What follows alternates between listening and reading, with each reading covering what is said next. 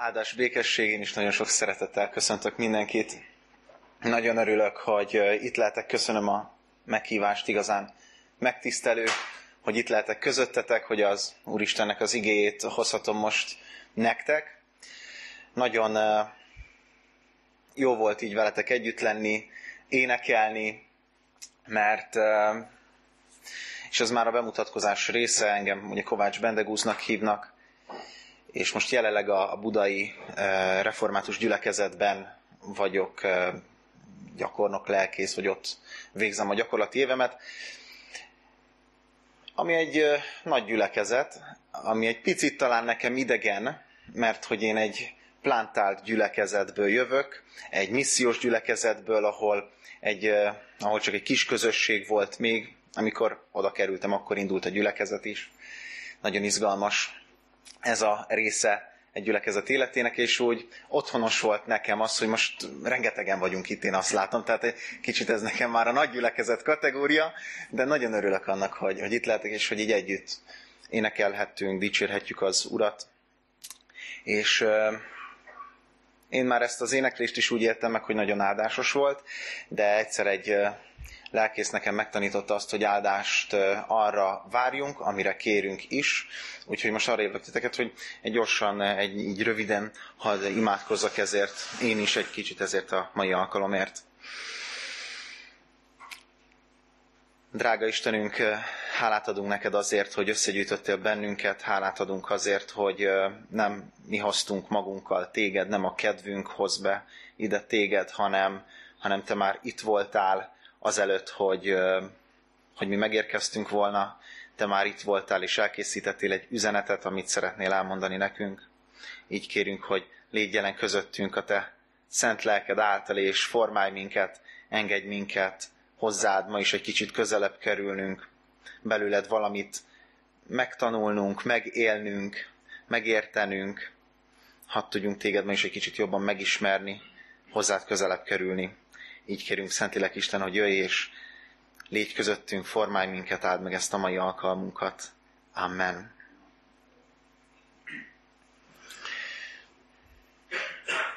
Szeretnék felolvasni nektek egy igét Lukács evangéliumából. Lukács evangéliumának a 14. fejezetéből, a 15. verstől egészen a 24. versig. Egy olyan történetbe kapcsolódunk itt be, amikor Jézus egy farizeus házában ebédel, és tanít arról Jézus, hogy az igazán jó vendéglátás, hogyha olyan embereket hívsz meg magadhoz, akik nem tudják ezt viszonozni, mert akkor tényleg önzetlenül hívod meg őket, és az Isten országában lesz ez kincsed. Ez most így nagyon leegyszerűsítve, nagyon röviden. És ilyenkor mondja egy ember azt, hogy de jó annak, aki az Isten országának a vendége, és itt érkezünk el ebbe a történetbe, ez a példázathoz, amit majd Jézus mond. Mikor pedig ezt az egyik vendég meghallotta, így szólt hozzá: boldog az, aki Isten országának vendége. Ő pedig a következőképpen válaszolt: egy ember nagy vacsorát készített, és sok vendéget hívott meg. A nagy vacsora órájában elküldte a szolgáját, hogy mondja meg a meghívottaknak: jöjjetek, mert már minden készen van. De azok egytől egyig mentegetőzni kezdtek. Az első azt üzente neki: földet vettem, kénytelen vagyok kimenni, hogy megnézzem. Kérlek, ments ki engem. A másik azt mondta: 5 pár ökröt vettem, megyek, hogy lássam, mit érnek. Kérlek, ments ki engem. Megint egy másik azt mondta: most nősültem, azért nem mehetek. Amikor visszatért a szolga, jelentette mindezt urának. A ház ura ekkor megharagudott, és ezt mondta szolgájának: menj ki gyorsan a város útjaira és utcáira, és hozd be ide a szegényeket, a nyomorékokat, a sántákat és a vakokat. A szolga aztán jelentette: uram, megtörtént, amit parancsoltál, de még van hely. Akkor az úr ezt mondta a szolgájának: menj el az utakra és a kerítésekhez, és kényszeríts bejönni mindenkit, hogy megteljék a házam. Mert mondom nektek, hogy azok közül, akiket meghívtam, senki sem kóstolja meg a vacsorámat.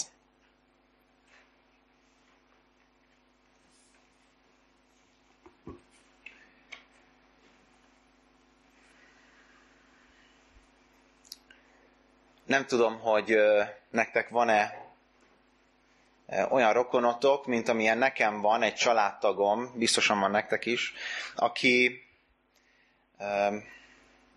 elmegy az Isten tiszteletre, meghallgatja az igét, és akkor utána a vasárnapi asztalnál, az ebédlő asztalnál elkezdi mondani, hogy hát igen, amikor azt mondta a lelkész, akkor a Gizike igazán magára ismerhetett volna, meg amikor azt mondta, hogy így van, akkor a Péter igazán azt mondhatta volna, vagy megértette volna, hogy róla van szó, és akkor így néztek rá, hogy igen, de hogy ami rólad szólt, azt így megértetted, vagy így eljutott hozzád, és akkor rájövünk, hogy valójában azt már tudta, hogy kinek kellett kiporciózni az üzenetadagokat, de azt nem, hogy ő rá mi vonatkozik, vagy hogyha rá vonatkozott valami, akkor az természetesen, az ugye nem lehet más, csak a dicséret, meg hogy ő a jó keresztény.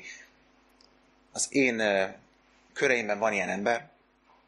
Lehet, hogy néha én is ilyen voltam, nem azért mondom, meg valami őszintén. Azért mondom ezt, mert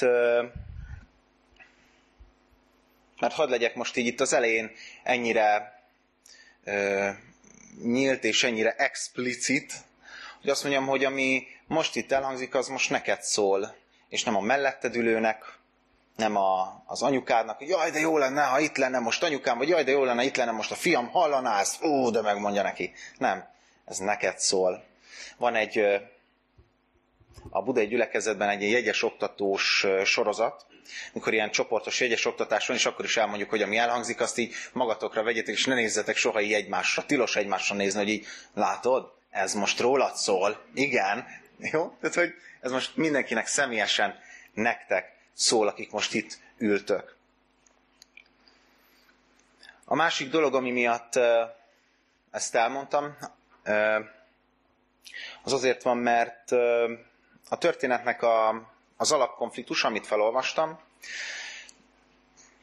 tulajdonképpen az, hogy ugye Jézus elmondja a vendéglátásnak most így mondom, fortéjait, értsétek jól, és akkor attól egy farizeus, hogy igen, boldog az, aki az Isten országának a vendége, mert hogy ő, mint zsidó, ő az Isten országának lehet a vendége, hiszen ő a kiválasztott néphez tartozik, és magára érti, hogy na ő boldog, igen, hát mi farizeusok, mi zsidók, mi igazán boldogok, lehet, hogy az Isten minket kiválasztott, és akkor így Jézus ezzel a példázattal így elég nyíltan azért így rendbe teszi ezt a helyzetet, és elmondja, hogy elmondja az Isten igazságából egy nagyon fontos dolgot,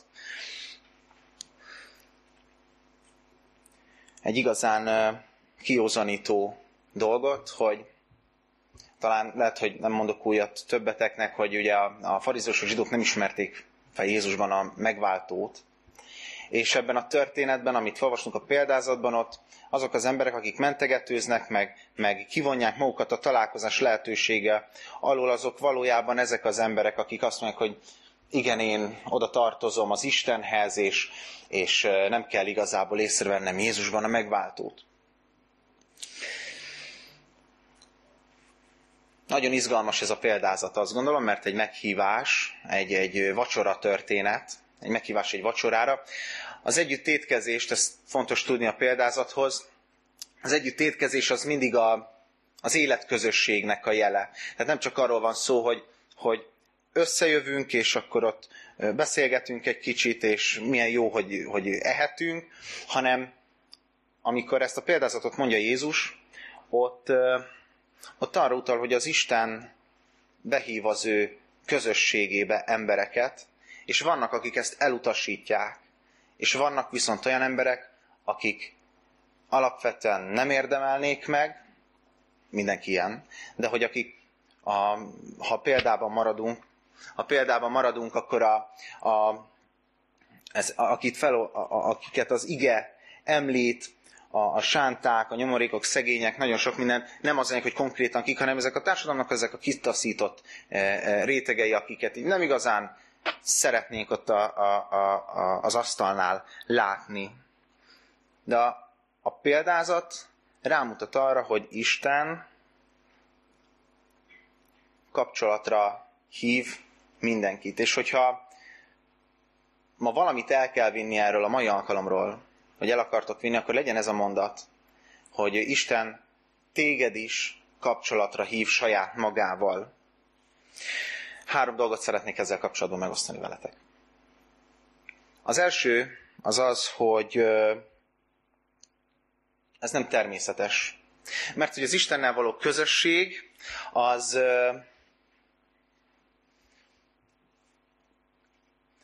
volt idő, amikor ez teljes volt. A Bibliában olvasunk erről viszonylag rövid ideig, ott az elején, a Mózes első könyvében, amikor teljes volt Istennel a közösség, és azt olvassuk, hogy bűnbe esett Ádám és Éva, és kiszakadtak az Istennek a közösségé, a közvetlen környezetéből. Bűn. Van ilyen. És most nem ilyen mindenféle morális dolgokról szeretnék nektek beszélni, hanem arról, amit mi bűnnek nevezünk, de valójában azt jelenti, hogy az Istennek a környezetéből kiszakadtunk. Arról, hogy kaptuk valakitől az életet, és kaptunk valakitől egy erkölcsi normarendszert. Hű, de furcsa szavakat használok most. Tehát, hogy tudjuk, hogy mi a jó. És kiszakadtunk ebből, és csodálkozunk, hogy egyből bekerült az ember életébe a halál, és bekerült az ember életébe a rossz. Kiszakadtunk, és önmagunktól nem tudnánk visszamenni az Istennek a környezetébe. Nem természetes az, hogy ennek ellenére az Isten azt mondja, hogy de én, vagy nem logikus, hogy de én szeretnék közösségben lenni veled. Márpedig az Isten ezt mondja, és miért mondja ezt az Isten? Azért, mert az egy dolog, hogy az Isten igazságos. Természetesen az ember bűnbe esik, eltávolodik az Istentől, de szerető Istenünk van, aki közeledik hozzád, aki szeretne belépni az életedbe, aki hív téged a saját maga környezetébe, közösségébe. Az, hogy az Isten kommunikál velünk. Nem tudom, gondoltatok-e már arra, hogy az, hogy van mondjuk 10 parancsolat, az Istennek a szeretetét jelképezi. Ez egy nagyon furcsa gondolat, ugye? Hogy így ilyen törvények, meg amikor így megfedi az embereket, hogy van akár a mi életünkben. Gondoltunk már arra, hogy az Istennek lehet a szeretetének a jele? Mert hogy a képlet az úgy néz neki alapvetően, hogy én eltávolodtam az Istentől, az Isten ne legyen részese az életemnek, és akkor tulajdonképpen legyen minden úgy, ahogy én szeretném. De amikor az Isten bele lép és bele szól az életünkbe, akkor azzal azt üzen, hogy nem mondtam le rólad. Annak ellenére nem mondtam le rólad, hogy te egyébként lehet, hogy sokszor kilépnél mellőlem. Fontos vagy nekem. Szeretnék ott lenni az életedben. Szeretném azt formálni. Szeretnék veled az engedetlenség, vagy az alkalmatlanságod, a megtörtséged, a fájdalmad közepette, és ott lenni veled. Nem mondott le rólad az Isten. Nagyon izgalmas, itt volt szó az előbb arról, hogy konfirmandusok is vannak itt. A Heidelbergi Kátéban van egy rész, ami az isteni gondviselésről beszél, és nem tudom, hogy tudjátok, hogy mi van benne, röviden összefoglalom. Az van benne, hogy tulajdonképpen az isteni gondviselés az, hogy fel kell a nap, és hogy virágoznak a fák, és hogy ilyen szép időnk van, és hogy van mit ennünk. Ez az Istennek a gondviselése, de hogy itt nem áll meg a történet, hanem azt mondja a káténk, hogy az is az Istennek a gondviseléséhez tartozik, hogy történnek rossz dolgok is, mert hogy az, hogy az életet irányítja valaki, az Isten, az azt jelenti, hogy nem mondott le rólunk, hogy ő formálja az életünket, az ő kezében vannak a történések, mert hogyha levenni a kezét rólunk, akkor tulajdonképpen teljes káosz lenne az egész világban, a mi életünkben is. De az, hogy ő formálja a mi életünket, az ő szeretetének és az ő gondviselésének a jele. Önmagában ez nem természetes. Isten nem mondott le rólunk, hanem folyamatosan jön és kopogtat a mi életünkön, hívogat be minket, és ott kapcsolódunk az igéhez ezzel kapcsolatban, hogy ami Jézus, amikor a példázatot mondja, akkor a végén, amikor azt írja, vagy azt mondja a Bibliánk, hogy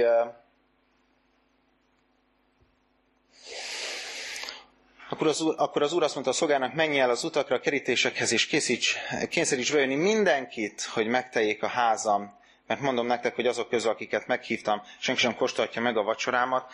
Ez azt jelenti, hogy van az Istennek egy választott népe, a zsidóság, akik lehet, hogy nem ismerték fel őt, sok esetben nem ismerték fel őt, és ezért ő kiterjesztette az ő szeretetét, az ő hívását mindenkire. Rád is, aki itt vagy. Neked is adott a lehetőség, hogy odalépj az Istenhez. Neked is adott a lehetőség, hogy közeledj hozzá. Fölismerheted az ő vezetését, fölismerheted azt, hogy beleszól az életedbe. Hogy ott van, jelen van, hogy hívogat. Én hiszem azt, hogy az, hogy most itt vagyunk együtt, az nem a véletlennek a műve. Az, hogy itt lehetünk, és magasztalhatjuk az Istent, és szólhat az igéje, az az ő előre eltervezett akarata. Hogy mi halljuk az igét, hogy ő szeretne belépni az életünkbe. Ennek súlya van. A történetben azok, akik mindenfélét kitaláltak, hogy, vagy lehet, hogy úgy volt egyébként, hogy hát én nem megyek el, mert éppen vettem ökröket, és meg kell néznem, vagy éppen telket vettem, és oda kell kimennem. Ezek egyébként reális dolgoknak tűnnek, hogy hát igen fontos, de nem érezték át a súlyát annak, hogy mit jelent az Istennel való közösségbe visszatérni, hogy ennek nem természetességét nem értették meg, vagy nem érezték át. És ott vannak azok, akik tényleg átérzik, hogy nem természetes. A történet szerint a szegények, a nyomorékok, stb. Tehát tudjuk, nem akarom felsorolni ezt mind. Akik átérzik azt, hogy ez nem természetes, hogy ott lehetnek egy vacsorán. És hálásak érte, és ott vannak. Ennek ára volt, hogy beléphessünk az Istennek a közösségébe.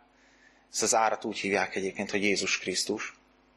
És van egy nagyon egy kedvelt kép, amit szoktam elmondani, hogy az Jézus, aki megtette volna egyébként azt, hogy nem jön le a földre, megtette volna, hogy a mennyországban ott együtt szeretett kapcsolatban van az Atyával és a Szentlélekkel, tök jól el volt szerintem, nem igazán emberészeten nem is nagyon tudjuk felfogni egyébként, miért jött ide, a szenvedések közé, ahol éhség van, meg szenvedés, meg sírás, meg stb. De lejött, közösséget vállalt velünk abban, ami a mi örökségünk. Közösséget vállalt abban, hogy egyébként a különböző erkölcsi bűnöknek a következménye az a mi életünknek a következménye. Közösséget vállalt velünk ebben, és közösséget vállalt velünk a halálban, és ezért mi közösséget vállalhatunk vele a feltámadásban és az Atyával való közvetlen viszonyban. A Jézus óta nevezhetjük például az Atyát Atyánknak, tehát azóta van ez meg nagyjából. Mert megváltozott a viszonyrendszer. Megváltozott az Isten, ami személyes Atyánk lehet, aki a mi életünket mozgatja, az életünkben irányt ad, aki az életünkre vigyáz, aki az életünket megmenti. De ez nem természetes, ára van. És Jézus, ez az ár. Ez viszont azt jelenti, a nagy örömhír, hogy jöhetsz bárhonnan az Istenhez. Lehetsz akármilyen élethelyzetben. Lehet, hogy vagytok itt néhányan, akik azt gondoljátok, hogy én nagyon sok mindent tettem az életemben, amiket az Isten így nem is fogadna el. És lehet, hogy sokan vagytok, akik azt gondoljátok, hogy hát az én előéletem nem engedi meg. Hát én túl messze futottam az Isten elől, és így már biztos nem térhetek vissza oda hozzá. De a nagy üzenet a mai napra, vagy a nagy üzenetnek egy része az, hogy bárhonnan oda lehet lépni az Istenhez. Hogy akárhonnan jössz, az Istennek szerető és ölelő karja vár. Akármit tettél, akármit éltél meg eddig, akármiben volt részed, jöhetsz az Istenhez. Nyitva van az ajtó. A másik dolog, amit szeretnék elmondani, az az, hogy ez nem automatikus. Az Isten hív minket, de nem automatikusan lépünk be. Ezt akarni kell. A történetben, vagy inkább azt mondja, a farizeusok, meg a zsidó gondolkodásban azért ez valahol megvolt, hogy mi az Istennek a választott népe vagyunk, persze megtartjuk a törvényeket, ilyen a törvényes kereteket, és akkor mi rendben vagyunk, csak éppen hiányzott a tartalom. Kell a döntés, hogy én fölismerem Jézusban azt, hogy ő meghalt értem, és fölismerem azt, hogy egyébként ez nem természetes, hogy nekem egyébként alapvetően nem lenne helyem ott, ahova az Isten be szeretne emelni engem. Ez döntés kérdése. Az Isten hív, és ezzel együtt várja, hogy válaszolj az ő hívására. Meghívót kaptunk, és az a helyzet, hogy erre a meghívóra 2 válasz lehetőség van csak. Nem azért, mert az Isten így találta ki, hanem mert nincsen más lehetőség. Ez egyébként összefügghet a 2, na mindegy. Tehát lehet azt mondani, hogy... Mit lehet mondani? Igen, lehet azt mondani, hogy igen, megyek. Lehet azt mondani, hogy igen, válaszolok a hívásra. Ez egyértelmű. Ott vagyok, elmegyek a vacsorára, hogy a példázatban maradunk. Igen, elválaszolok. És lehet azt mondani, hogy nem. Nem megyek, nem válaszolok az Isten hívására. Kitagadom az Istent az életemből, menekülök előle, és nincsen 3., meg 4. lehetőség. A történetből, vagy a példázatból kiderül, hogy vannak akik, jaj, most csak egy fontosabb dolgom van, és el akarom intézni, ez a még nem, ilyen nincsen az Istennél. Embereknél van, ugye? Amikor azt mondjuk, meghívnak minket valahol, és azt mondjuk, hogy hát most nem, majd egy következő alkalommal, akkor tulajdonképpen azért mondjuk ezt, mert nem akarunk igazából elmenni, vagy valami fontosabb annál, de nem akarjuk megbántani, ezért hozzáteszünk, hogy majd egy következő, másik alkalommal elmegyünk. De az Istennél ez nem lehetséges. Tudjátok miért nem? Mert amíg van egy ilyen ige, hogy az ember azt nézi, ami a szem előtt van, de az Isten azt nézi, ami a szívben van. És amikor azt mondod Istennek, hogy hát most inkább, hogy majd máskor, akkor pontosan tudja, hogy a szívedben egyébként az van, hogy nem szeretnél menni. Nem nagyon lehet az Isten előtt halogatni. Gyakorlatilag kivitelezhető, de mindannyian tudjuk, hogy az nem azt jelenti, hogy majd egyszer valamikor igen, hanem ott nemet mondunk. És amikor az Istennek az evangéliuma, az Istennek az igéje szól, akkor az mindig döntésre hív minket, és nem lehet úgy elmenni egy alkalomról sem, hogy ne döntsünk, hogy igen, befogadjuk, vagy nem fogadjuk be azt, amit hallottunk. Az Isten mellett teszem le a voksomat újra és újra, közeledek hozzá, vagy nem közeledek hozzá, nem hallom meg az ő igéjét, inkább most mással foglalkozom, nincsen más lehetőség.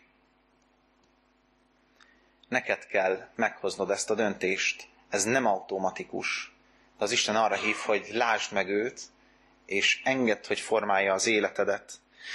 És a 3. dolog az, hogy ennek következménye van, hogyha az Isten mellett döntesz. Lehet, hogy úgy vagy itt, hogy egyébként nem nagyon kapcsolódtál még így a kereszténységhez, nem nagyon kapcsolódtál még Istenhez, nem ismerlek titeket, nem tudom, hogy ki az, aki gyülekezeti tag, ki az, aki nem. De lehet, hogy úgy vagy itt, hogy így valahogy bekerültél most ide is, és érdekel, hogy mit mondanak ezek itt Istenről, hogy Isten mit akar mondani rólam. Hadd mondjam, hogy akkor megváltozhat az életed. Az egész életed, nem csak egy területen, nem csak egy probléma megoldás, az egész életed megváltozhat jó irányba. És lehet, hogy úgy vagy itt, erre mondjuk tehát hogy erre inkább szavaznék, hogy többen vannak itt, akik mondjuk már hallottak így Istenről, Jézusról, még a kereszténységről. Ez nem csak egy ilyen evangelizáció, nem csak egy megtérésre hívás, hanem egy megerősítési vágy is, hogy lehet, hogy úgy vagy itt, hogy valami elől futsz, amit az Isten így meg akar így piszkálni az életedben. Én ezt átéltem már sokszor. Mert pont azért, mert ha az Istent engedjük, hogy formálja az életünket, és beengedjük az életünkbe, akkor így van egy olyan tulajdonság, hogy így megpiszkál dolgokat, hogy ezzel itt van egy kis gond, itt nem én vagyok az első helyen. És akkor az lehet, hogy először egy kicsit úgy fáj, mert ugye, hogyha az embernek a kezébe belemegy egy szálka, akkor az úgy fáj, meg genyesedik, és ha ki akarják szedni, akkor is egy kicsit kellemetlen, de ki kell szedni, különben így genyesedik, meg nagyon rossz lesz.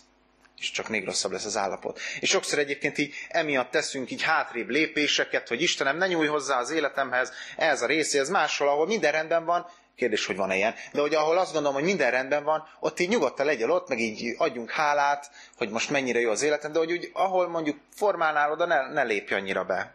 És ezzel így lépegetünk hátrébb az Istentől. És hadd kérdezzem most ezt így nagyon direkten, hogy mi az az életedben, hogyha így végig gondolod, amit így titkolgatsz, amit rejtegetsz az Isten elől, amire azt mondanád, hogy hát majd térjünk vissza rá később. Mire azt mondanád, hogy hát most éppen megnézem, hogy mennyit ér az a pár ökör, amit éppen vettem. Mi ez a terület? Mi ez a része az életednek, amit nem szívesen engednél oda? És bátorítalak, hogy engedd oda az Isten elé, mert hív, hogy legyél vele közösségben, az a közössége formálja az embert. És van, amikor ez lemondással jár, igen, de az Isten van sokkal nagyobbat akar adni helyette. És az Isten formál, nagyon izgalmas, múltkor olvastam, nem akarok nagyon teológizálni, vagy teológusos lenni, múltkor olvastam Kálvin Jánost, néha szoktam, és ő írja az ige és a Szentléleknek a viszonyáról, hogy az emberi lélek valahogy úgy működik, hogy van benne az akarat, és van benne tehát az akarat, mint ilyen emocionális dolog, tehát az ilyen érzelmi dolgok, és van benne a racionalitás, az ilyen értelmi rész is. Azt mondja, nagyon izgalmas, hogy az embernek először ez a racionális, az észszerű része működik, most értsétek ezt így jól, hogy az embernek először racionálisan, értelmileg el kell dönteni valamit, és majd az érzelemhez kapcsolódik. És erre hívlak téged, hogy lehet, hogy most azt érzed, hogy így nem nagyon tudod ezt közelengedni magad, hogy az Isten így formálja az életednek bizonyos részeit. De arra hívlak, hogy tudd meg, hogy az Isten jót tervez az életed felől, tudd meg, hogy az Isten jót szeretne alkotni benned, és hogyha ő valamihez hozzányúl, az nem azért van, mert bántani szeretne, hanem mert látja azt, hogy ez egy mérgező dolog valójában. És engedd át neki. Tudatosan, Uram, döntök melletted. Uram, átadom az életemnek ezt a részét is neked. Formálj. És utána meg lehet élni azt, hogy ez felszabadító. Meg lehet élni, hogy ebben lehet gyógyulni. Meg lehet élni azt, hogy az Isten tényleg átformálja az életemet.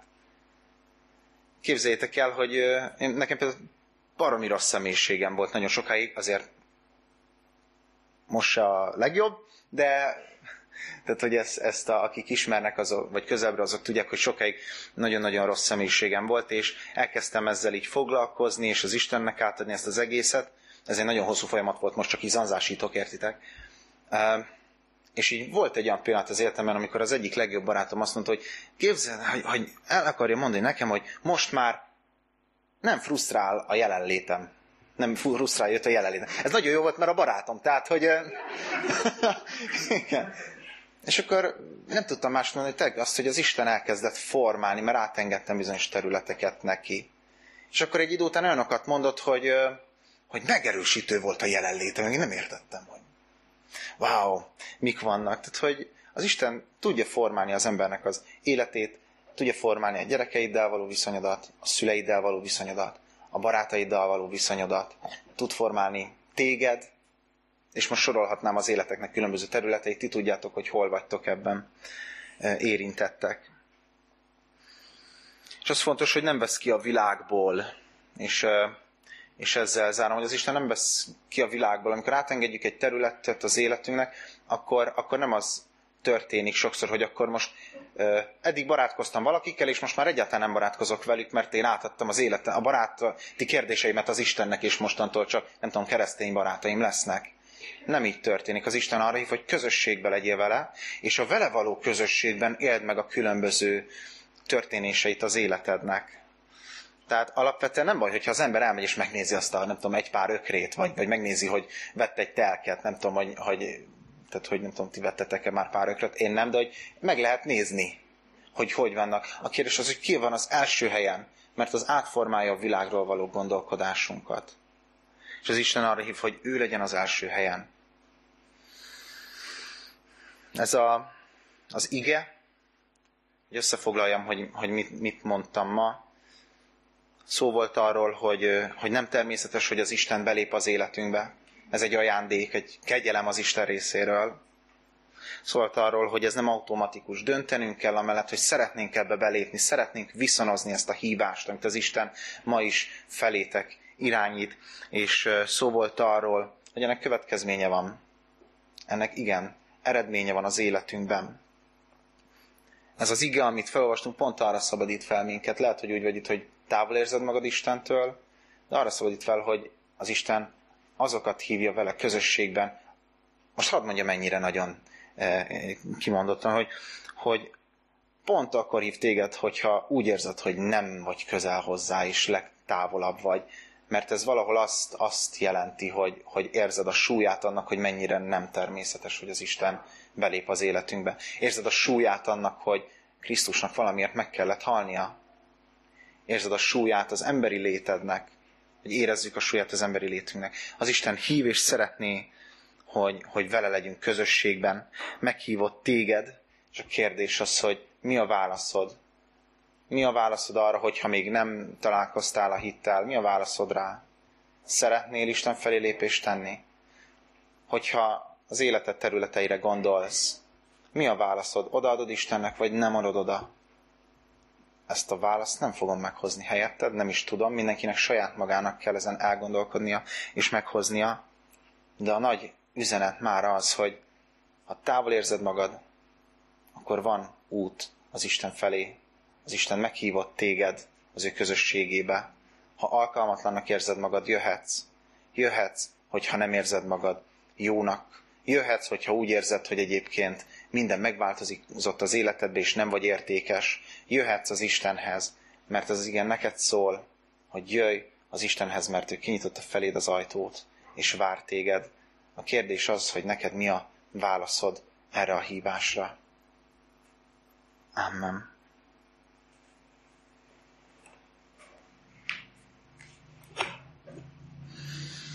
Gyertek és imádkozzunk.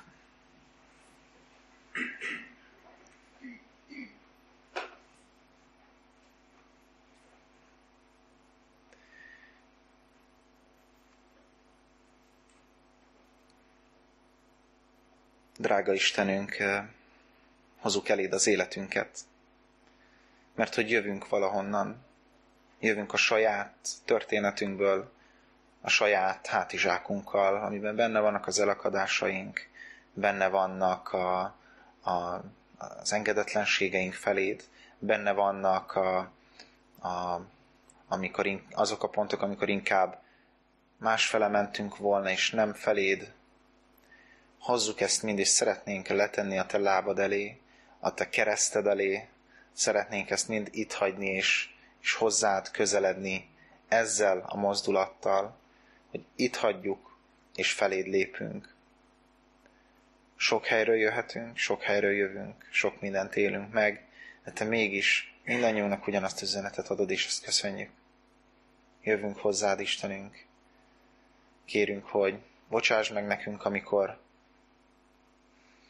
amikor mást választottunk helyetted, bocsásd meg nekünk azt, amikor mi magunk vagy a saját magunk dolgai fontosabbak voltak nálad, és szeretnénk, és jövünk is hozzád.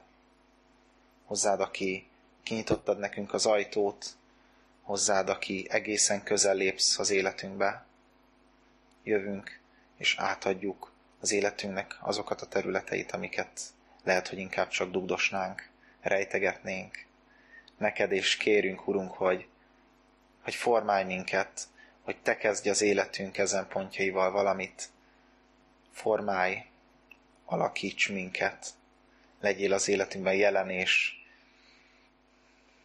éljünk így együtt, aminél nagyszerűbb nincsen. Jövünk, Urunk, hozzuk az életünket, és letesszük eléd.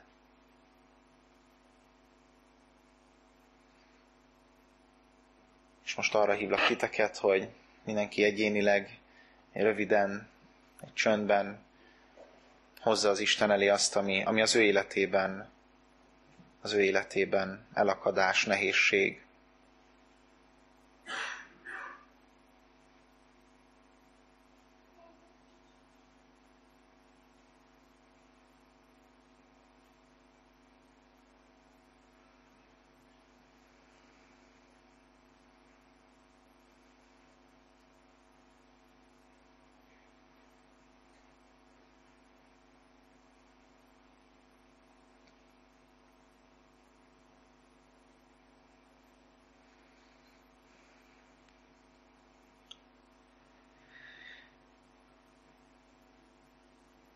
Jézus nevében imádkoztunk, Urunk, miatta szólítunk Atyánknak, és így kérünk, hogy hallgass meg imádságunkat.